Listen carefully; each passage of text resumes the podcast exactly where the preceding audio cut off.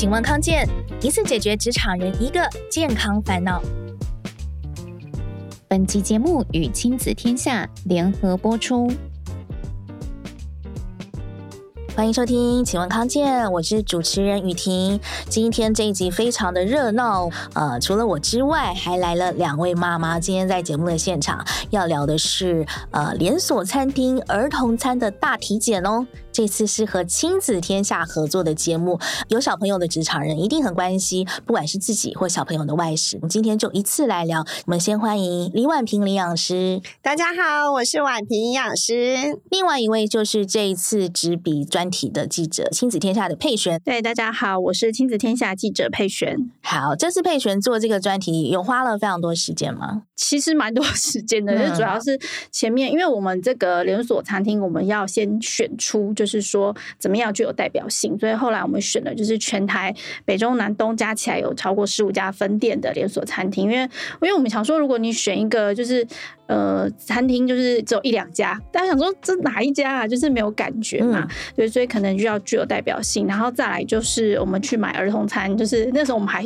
画了一个详细的地图，哦、外食 呃儿童餐地图。对对对，就是说哎怎么样，就是带这些餐，因为总共我们挑了八家连锁餐厅，可是他们总共有十八套儿童餐，嗯，对，然后就是全部要带到我们营养师的办公室这边做检测，这样子。好，这次参与的话是除了您之外，另外是有两位营养师嘛，对不对？对，除了婉平营养师。而另外一位是呃林立成营养师。好，今天我们就是邀请婉平营养师来到现场哦。关于儿童餐呢、啊，它是等于是小朋友的外食嘛，对不对？对。外食是所有上班族啊、职场人非常生活中很重要一个部分。坦白说，现在大家自主的时间、自己煮东西的时间非常少。哎，对啊，都很少啊。那所以其实现在在听的朋友们呢，不管是不是有小孩，其实我们都可以在儿童餐里面找到一些大人、一般职场人也适用的一些营养通则，对不对？对呀、啊。所以。今天都可以跟大家一起来聊一聊。先让两两位聊聊妈妈经，因为我自己是 自己是没有小朋友啦。刚刚有说过说，我们两位妈妈旗下有非常庞大阵容，是有四位已成型的小朋友，跟一一位孕育中的小朋友。对。总共有五个，对，就是我有三个，然后佩璇有两个，对，一个在怀孕，我超佩服她，她这次选的议题，我们其实弄了快要三个月吧，哇，还要真的就是大家不要小看，选一个专题，大家以为就是很轻松简单，没有，人家佩璇她花了超久的时间，先选好题目，然后再跟我讨论，她还在怀孕过程里头，就是还做这件事情，然后她吃东西都会想吐，然后我们那个真的很可怜的，对，因为检测当天其实我还在孕，没错，还有对。对然后就是他们一边剥炸猪排的面衣，我就就要忍耐。佩璇的小朋友是三岁，对不对？对，现在老大是三岁，三岁的女儿嘛。婉平的三个小朋友哦，我的那个是国中，然后是呃国二嘛，小学六年级，小学四年级。特别想到常在媒体上看到画面，就是高中校园的门口，现在在中午的时候，外面是一排外送的车，对不对？现在小孩子已经不太吃，可能国中还不太有，但是高中有营养午餐啊，国中营养午餐对，对，高中他们就自己开始叫外卖，所以这个外食的文化已经。深入我们国民的从小开始扎根，深入国民的协议。上次我看了一份就是资料啊，他、嗯、就写说一个月内啊，就是有外食的这个的比例是多少？大概九十九成。然后这一周内有外食的，呃，这一周内有在家自己煮，大概只有五成。对、嗯，所以就是外食应该就是一个不可回复的一个状态了啦、嗯。对，所以那为什么？因为比如说像以前我们也会觉得啊，这个亲子餐呃餐厅，我们就会觉得呃想。讨论可是没有这么的积极，但这一次我觉得最大的差异是，以前是没有这么夸张的外食，现在是外食几乎就叫做正常状态。嗯。那我们就看待这个亲子餐的时候，是不是就要有一些更严格，或是更多种不同的想法去看待这件事情？嗯，是哎，我们刚刚讲了非常多大道理，还是突击一下两位外食的比例。先从营养师开始，大家最好奇营养师吃什么？哇，嗯、我大概我我外食我大概是占三分之二哦，我也很多，哦、也高哦。对啊，嗯，那我们家在经营 FB 嘛，那有时候会拍照嘛，你知道我们家很长的外食就是拍完照后剩下的东西不可浪费，对，要吃的，没错，对。那其他的话就是尽量就是大部分在家吃哈，在家煮，大概都是晚餐比较多啦。嗯，对，晚餐是比较能够就是回家的一个状态。人的状态。对对对对，早午餐几乎都靠。早餐我几乎其实那个没有很常吃早餐。嗯、对，为什么？因为比如说像我今天早上九点门诊，对我而言就是九点到十二点这三个小时门诊都是坐的，所以我你有一个东西，我们没有什么消耗热量啊。哎呀，什么那么好的观念呢、啊？果然是营养师，所以就会早上我又喝一杯拿铁而已，这样。因为无法 消耗，所以减少摄取。对对对对，就不需吃这么多了。啊，是佩璇呢？大家都在同一家、嗯、同一个集团、同一个公司上班，因为其实以我自己来说，我下班真的是不可能再就是煮饭、哦，同样的忙碌，对对，对。然后平时其实我我也没有像我知道有一些办公室同仁会做便当，我也没有那么 勤劳，所以就是我平常其实真的是外食为主。然后只是因为小朋友，因为他在幼儿园就吃幼儿园的嘛，那晚餐的话是还好，我有个好婆婆，因为我们回去的时候已经来不及了，所以就是大人外食，但是小孩就是吃的比较健康。那这次我想要做这个儿童餐的题目，其实就是因为周末我们家几乎都外食，嗯，因为我小孩食量很小，嗯，然后他可能就是很喜欢那种造型啊，就是你知道儿童餐就有什么兔子啊，很可爱啊，什么餐盘，那可是我就觉得里面东西。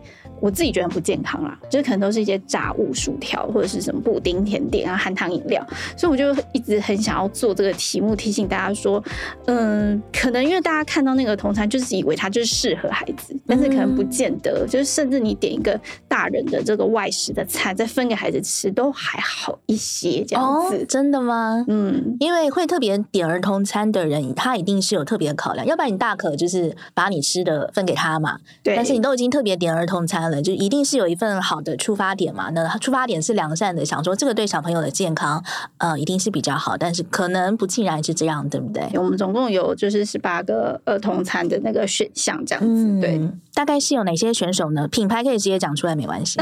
其实我们其实我们在那个也是有露出来，就是在我们的那个那个应该说，现在是要要编他们了吗？也没有也没有编，我们其实就是非常的宽容他们，就是有通知对。对对，然后而且我们的标准也很宽松，嗯、我们就是有什么，比如说大户屋啊、麦当劳啊、陶板屋、福盛亭，然后还有呃，比如说是乐雅乐。还有 Skia 跟圣博店，大概是这些餐厅，都是很常见的连锁餐厅。对，但是我也蛮惊讶，说原来这些餐厅全部都有提供儿童餐呢？因为大家可能印象比较呃深刻的是麦当劳嘛。像大户屋，我自己知道，就是蛮多家庭会去吃的，因为像大户屋，它光是它一家，它就有四种儿童餐，算是比较多的。嗯、对对对，那麦当劳也是有三种。那其他其实像是呃福盛亭啊那种，可能我们大家想说，哎，日式炸猪排哦，他也有提供了三种儿童餐，对、嗯、我觉得这可能是如果家里有小孩的，可能就会特别去翻那页，对，不然其实可能我们一般上班族比较不会去看啦。是，对。婉平之前有特别注意儿童餐吗？会啊，我们家小朋友小的时候，就像你你进去餐厅，你其实不知道为什么，你一定会觉得儿童应该给他吃个儿童餐，嗯，就是自然而然就会觉得这件事情。好，那第一个就是小孩小的时候，你会觉得分量啦，因为小朋友也吃不了这么多，然后儿童餐也会稍微比较便宜一点，然后再来就是也会像刚才就是呃说的，就是哎，好像觉得儿童餐应该会比较健康一点点。好，那我们实际上就是这一次坐下来就发现，哎。好像是儿童餐的定义应该是迎合儿童喜好，而不是符合儿童需求哦。那我们其实看到三大重点跟大家分享哦。第一个纤维不够哈，嗯，小孩子纤维不够，大人也是啊。好，这个比较就是大人小孩都是哦。第二个就是油好糖好热量很高，哎，那个热量高到什么程度呢？有时候他的一餐可能是八百卡，小朋友大概其实是六百卡，就表示他已经基本上那个热量完。完全超过他一餐的热量，甚至就是等于大人的热量。八百卡差不多就是大人一个便当的，没错，那个那个，没错没错，对。好，那再来就是呃，优质的蛋白质不够。我们去外食都会觉得说，好像应该就是你吃到这个鱼呀、啊、肉啊，好，蛋白质比较多。但事实上我们发现并没有哦。好，整个蛋白质哈，就是根本没有达到孩子的儿童份数。好，往往我们会觉得，哎，这个好像是咖喱饭，应该猪。猪肉或是鸡肉多一点，但很抱歉，它其实饭比肉多，所以它的淀粉含量其实会最多这样子。嗯，哎，我好奇的是，因为小朋友儿童餐的话，我们成人当然是因为年龄的关系会啊、呃，特别是有减重需求的朋友，淀粉量调比较低嘛，或者我们知道选择非精致淀粉，就五谷杂粮那类。但是对发育中的小朋友来说，淀粉量也是要拿捏好嘛，也不能太高吗？嗯、我了解你的困惑，你会觉得我们大人减肥嘛，就是低糖饮食，啊、那干嘛小朋友还要？那因为其实他如果儿童餐你把它拆解开来，好，就像我举例好了，他可能咖喱饭其实 OK，但是它往往旁边都会配一个炸薯条，就会变成 double 淀粉。对对对对对对，不是炸可乐饼，这一次我们也常常看到，就是可乐饼一出现这样，对，就会变成它的淀粉量不止在这边哦。比如说，它可能会提供一些就是可尔必思，哎，它其实也是含糖饮料，嗯、对，它也是算在我们的淀粉的热量之下。嗯、哦，那应该是说，如果单单就点一个这样子的咖喱饭是 OK 的，而是因为旁边的配料加起来，嗯、哦，其实相对整体热量高，淀粉量也高。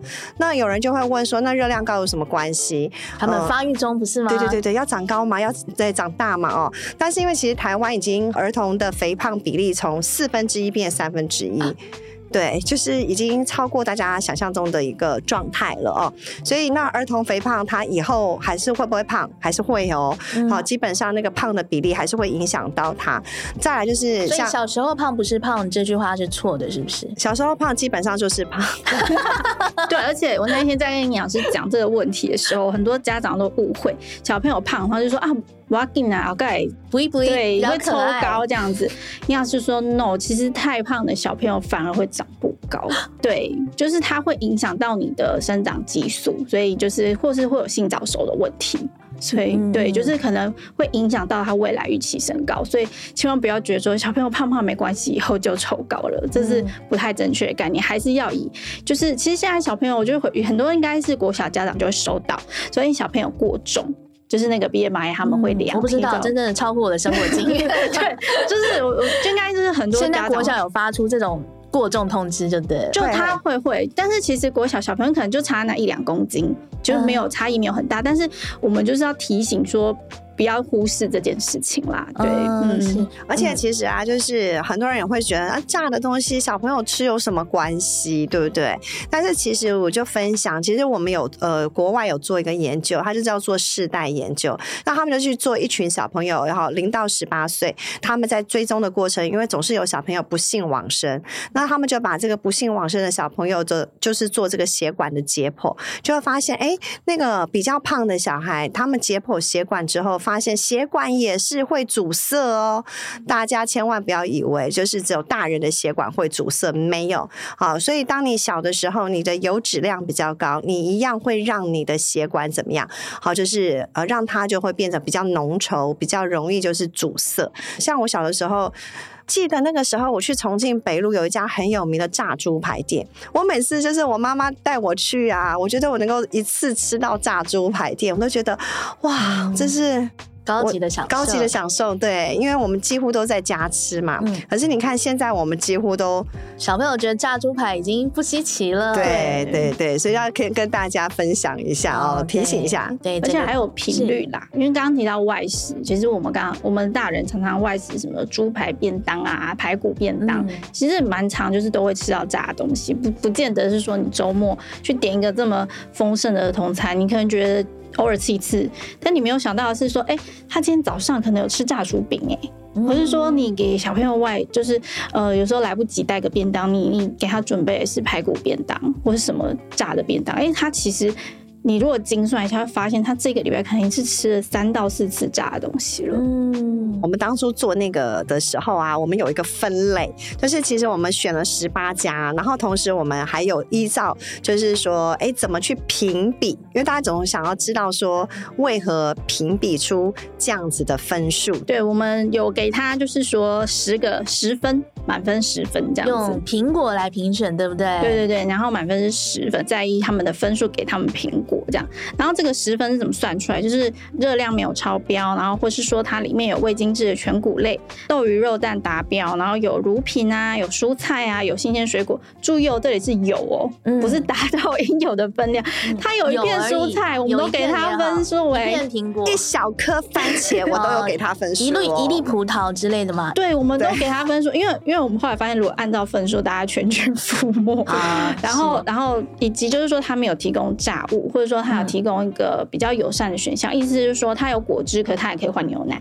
类类似的概念，然后以及他在网站上有提供一个比较完整的营养的呃说明的热量多少啊，然后营养分这样营养分数是多少，嗯、然后所以呢这样子评选出来之后，我们本来是满分有四颗苹果，可惜从缺，从缺，没有人得到就对了，对对对对对，嗯，从缺。那。最高分的就是三颗，对，三颗苹果，对，就是有陶板屋的两套儿童餐，一个是牛肉的，一个是鸡肉的，然后一个是大户屋的儿童套餐，跟大户屋的一个儿童蛋包饭套餐，这四个套餐是就是三颗苹果，三颗苹果。好，那为什么这些儿童餐可以得到比较高分呢？我们先稍微休息一下，待会回来的时候再请婉平帮我们好好说明。康健二十五周年月月行动计划，带大家放下手机，好好吃饭，养成饮食好习惯，有助于营养吸收，还能参加价值七万元三天两夜的充电之旅，以及八十项精选好礼抽奖活动。点击下方资讯栏链接，加入月月行动计划吧。好，有讲到说我们是用苹果来评分，对不对？满分是。呃，四颗苹果，但是竟然 从缺从缺，没有任何一家的儿童餐得到四颗苹果，但是有三颗苹果的，已经算是其中的最高分了。那为什么他们可以拿拿到比较高的分数？要请婉萍来帮我们分析一下。好，因为我们其实有十个哈，所以可是每一家其实都会有一点点不同哦。那我先分享我整个心得哦。你是说得到三颗苹果的有十家？呃，有没有？就是评分标准有十个，哦、评分标准十项评分。我们真的非常认真哦。我们买了就是所有的这些套餐全部回来，嗯、大家能够想象炸猪排，你知道我们怎么测吗？你知道炸猪排外面不是会裹粉？我们连那个裹粉都把它扒掉，然后称那个粉重。跟肉重，你知道炸虾不是会有一个粉，然后有肉，对不对？嗯、我们也在那边裹，就把那个粉，然后跟肉给它都拆开来。嗯、好，那个 他就是已经忍住他的孕吐，已经很厉害了哦。对，然后那我再来，我就觉得，哎，这些的餐厅，我就要给他一个赞。为什么？嗯、因为我们在这次过程里头，我有一些餐厅不是会有营养标示吗？是。其实因为我们都还是有 double check 算一次，就是依照实际的重量再去拆解一次。哦、其实他们真的算的很精准。试算是正确，对，就表示他公餐给的跟他我们试算出来，其实真的已经很接近了非常的厉害哦。那再来呢，就是说有些餐厅我觉得也非常呃值得表扬。它虽然可能没有在我们这次三颗星呢，它是在两颗星，但是我觉得它有一些的选项是可以让我们呃选择。好，例如像是麦当劳好了，为什么？因为它其实有很多东西是健康选项，嗯、只是看你要不要选择。嗯、那这种餐厅我们。都会帮它加分，可以替换，对对对对对，因为你如果什么都没有得选择，我也想要健康，也无从健康。那我觉得应该是希望这次出来之后，可以让更多的餐厅有提供更多的选择。好是，那像包含了像豆浆哈，有些餐厅就会有提供，有些餐厅是没有的。那刚才我们也说过，整体蛋白质不一定会足够嘛。那你只要愿意供一个豆浆，好，那其实就可以让它的蛋白质孩子是增加的啊。而且豆浆的好处或未来。提供毛豆的好处，它都是植物性蛋白质，嗯、没有胆固醇，好，所以包含了像我们大人啊，像我自己很喜欢吃日式烧烤，日式烧烤不是都会有毛豆，有没有？下次喝酒之前，大家先吃点毛豆哈，会比较好。毛豆是很好的植物性蛋白质，对对对，没错啊。嗯、我记得那时候我们就有看过，就是呃这个儿童餐厅，其实那个时候比较多的碳酸饮料，对，现在其实倒是没有碳酸饮料，嗯、现在变成有牛奶豆浆，好，那也有呃这个所谓的可尔必思。哈，嗯、那乳酸饮料其实相对还是含糖饮料啦。那也有百分之百的果汁哈。那百分之百的果汁其实如果相对新鲜水果，当然鼓励新鲜水果，而至少整体会比以前单纯碳酸饮料来得好。好，那大家听到这边，可能就有人会说，呃，碳酸饮料不是只有小朋友哦。告诉大家，其实大人也很重要。为什么？比如说哈，碳酸饮料因为它含磷比较高，那会怎么样？它会让我们的哈吃了半天，你可能补钙补了半天，结果那些的磷都没有办法让你的钙进来。很多人都有胃溃疡，你知道吗？好，那如果你常常喝碳酸饮料，它其实会让你的胃哈胃溃疡就是更严重。啊，那至少我觉得，哎，在现在看起来，就是说这个呃儿童餐在这个部分，我觉得它是有进步的。啊，这是我们给予一个肯定啊。那其他的部分，我想说，呃，每一家哦，就是呃我自己的感觉啦，有些哈，就是那个蔬菜量可能真的不太够。那我自己像我们家小孩不爱吃苦瓜，你爱吃苦瓜吗？我爱啊。哦呦，还真不挑食！哎，突然没有没有问到那个，还是我要做一个梗给你？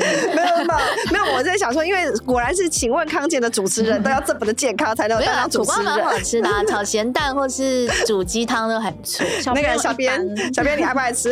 哦，他也爱吃哎，怎样是来到康健的员工都要变成爱吃？我喜欢吃绿色的，就是冲绳的那绿色山苦瓜，对对对对，好，然后那我我家小孩其实真的没有很爱吃苦瓜，小朋友应该。应该没办法接受。没有没有没有，我跟你讲，苦瓜是一种大人之味，就跟咖 跟咖啡一样，你一定要你要长到某一种年成熟度了，成熟度你才开始自虐。就是说，你人生已经够苦了，但是你还要吃一个比人生更苦的东西，你才会觉得说，哦，其实我人生还好还好。对对，这跟咖啡同样道理。没错没错。然后那因为其实我自己呃比较没有那么会料理嘛，那我们家小孩不爱吃苦瓜，可是有一次啊，我们去餐厅啊，那我爸过生日，然后我们家就是去吃一家就是快炒店，哇，那我没有特别跟我儿子说，哎，这些这个是苦瓜，就我们家三个小孩把它吃光光。嗯、对，那我的期待，你知道我对餐厅的期待是妈妈料理不够好。那个餐厅可不可以帮我煮的好吃，小孩子不挑食？嗯，对。但是看起来这一次就是说，呃，餐厅在表达厨艺的这个部分，我觉得比较没有呃展现出他们的精湛厨艺。对，发挥空间不高。对对对，就是还迎合性比较高一点这样子啊。这是跟大家分享一下。我不知道大家的想法呢？不知道大家听完那个在听的 Podcast 的朋友，大家怎么想？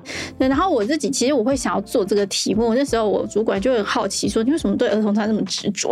我说，因为我有就是切身之痛，因为就是我小朋友就是出去，他食量已经这么小了，他可能吃十根薯条就饱了，你知道吗？所以，哦、所以这么小食量，你一定要给他最好的，对对，不要给他塞给他一些空热量。对我我是这样想，可是因为我的、嗯、对，可是我的长辈呢，他就会觉得说啊，小孩肯吃就好，嗯、甚至我还自己的亲妈还说，是不是你煮的太难吃，或你给他的东西太难吃，所以他才都不吃。嗯，所以我就会觉得说，就像刚刚婉萍说，我们的期待就是说，我们没有要逼死厂商，也没有要逼死爸妈，就是他们的爸妈可能就是说我难得出来，你就不能让我休息一下，就是给他儿童餐，眼睛一闭就过去了。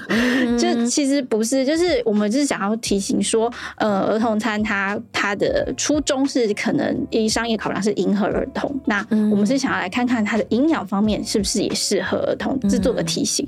那也是希望呃商店啊或者是餐厅他们可以就是拿出这厨师的气魄，就是有更精致、口味更好一点的，对，或者是说像你的厨艺技巧的儿童餐，对，因为像其实我我女儿就有吃过，把花椰菜变成什么我不知道高级的甜点，像其实我觉得有时候只要做一点改变，因为像我女儿曾经有吃过一个亲子餐厅的儿童餐，她就是把那个饭团弄成的小白兔的造型，嗯、然后它里面其实饭团里面就夹了一个那个豆腐混绞肉，但是我女儿就吃下去，她平常不吃绞肉的、欸、哦，这样啊，对，然后而且就是那个时候我女儿不吃红萝卜，但是她那个时候旁边就弄了一个用用高汤烫很可爱红萝卜，然后就是把它做成像兔子的饲料这样，然后我女儿就也买单，嗯、所以我觉得他们竟然有这个。呃，有心把造型啊，就是那种儿童他弄那么可爱，其实他在加入一些营养的元素，我觉得，我觉得大人会更愿意去消费，因为这个就是像相信有学龄家长就是有学龄儿童的家长，其实这是一个动力啦。对，嗯，对，不要不要只顾着迎迎合儿童，要记得负责那个买单的人是谁，付账的人是谁。对，你要记得，你要你该讨好真正该讨好的人是谁。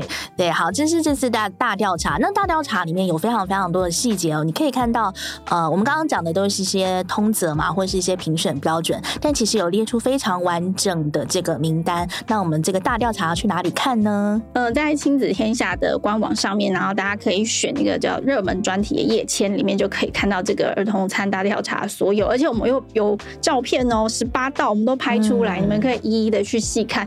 然后大家还可以，如果真的就是大家觉得这样分析很累，哎。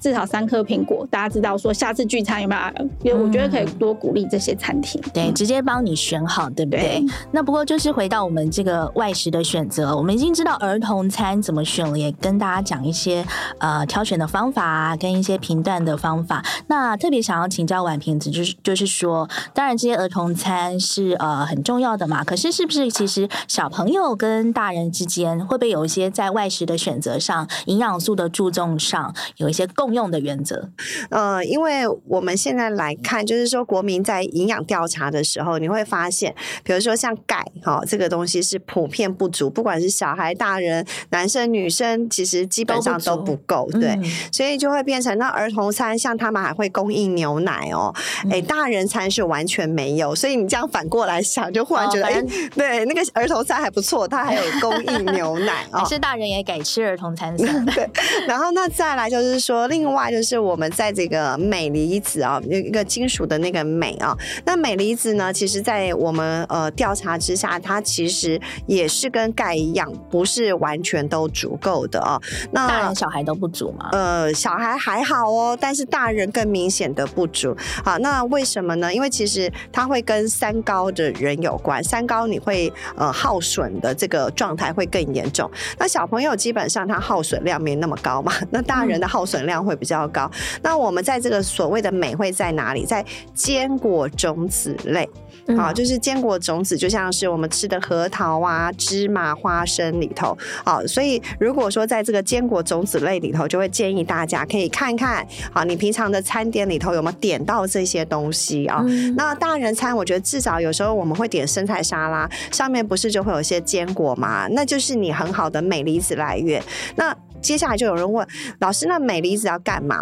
好，第一个呢，就是比如说像女性，不是呃，我们有时候会经痛嘛，大家都会想说，哎，喝牛奶补钙没有，还要镁离子，否则会变成哈，你那个只有补了钙，但是你没有办法让它放松。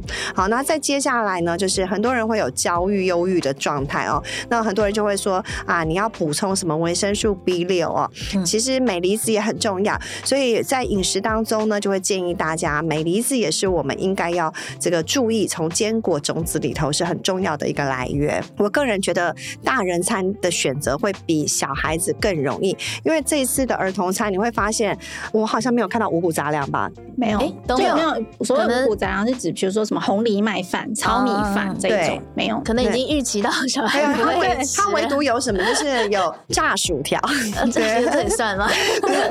就是马铃薯勉强这样子。对对对。然后呢？可是你看大人餐，有时候就。像什么红利，有时候你去生态沙拉，你还点得到，嗯、还算普遍了。对对，然后再来就是，比如说，你看自助餐是不是现在很多你有那个糙米饭、五谷饭的选择？那反而这个在大人餐的部分，还真的比小孩子还来的更多。嗯嗯嗯，那我们就会建议说，哎，那我们如果今天假设呃去了这个外食带小孩去吃，那回来怎么办？哈，因为有时候也很难嘛。因为像我们家小的时候，最常遇到的问题就是别人家吃什么，然后我都说不行不行。不行，然后我们家儿子女儿就会很生气，就会觉得为什么？别人家吃什么？我好奇。我们都对，就是比如说像呃碳酸饮料不能点啊，有的家庭可以。对，然后这个香肠火腿不能点。呃，对，就是尤其心肠那种之类哦，那种完全不能点。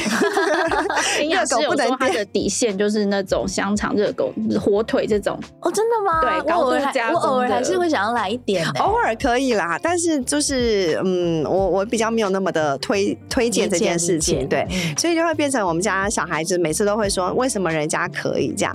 好，那后来呢，慢慢长大，你只要说，哎，人家不是营养师啊，你妈拿了这个专业来用的吗？然后后来长。长大以后呢，就是有一些东西会开放，但是呢，我就跟他说好，那你等下点完吃完这个，我们晚上回家，或是明天哈，你就要把青菜给我吃多一点，或是你要再多吃点柳丁、橘子或芭乐。对，就是你吃了比较不好的东西，那没关系，那我们再补回来。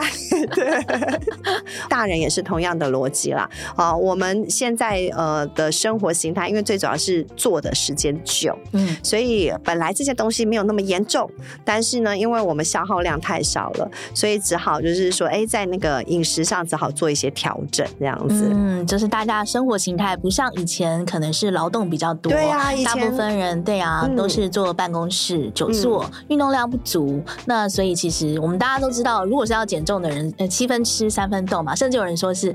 八分吃两分动，对不对？对呀、啊。所以整个饮食是非常非常重要的。那不管是我们做这个儿童餐的大调查，或者是说我们刚刚婉平提醒我们这么多的原则，其实我觉得，呃，营养也好，减重也好，运动也好，都是要把它纳入我们的生活作息里面，让它变成你的生活习惯。那你每一次在做外食的选择的时候，就让让它变成你的习惯的一部分。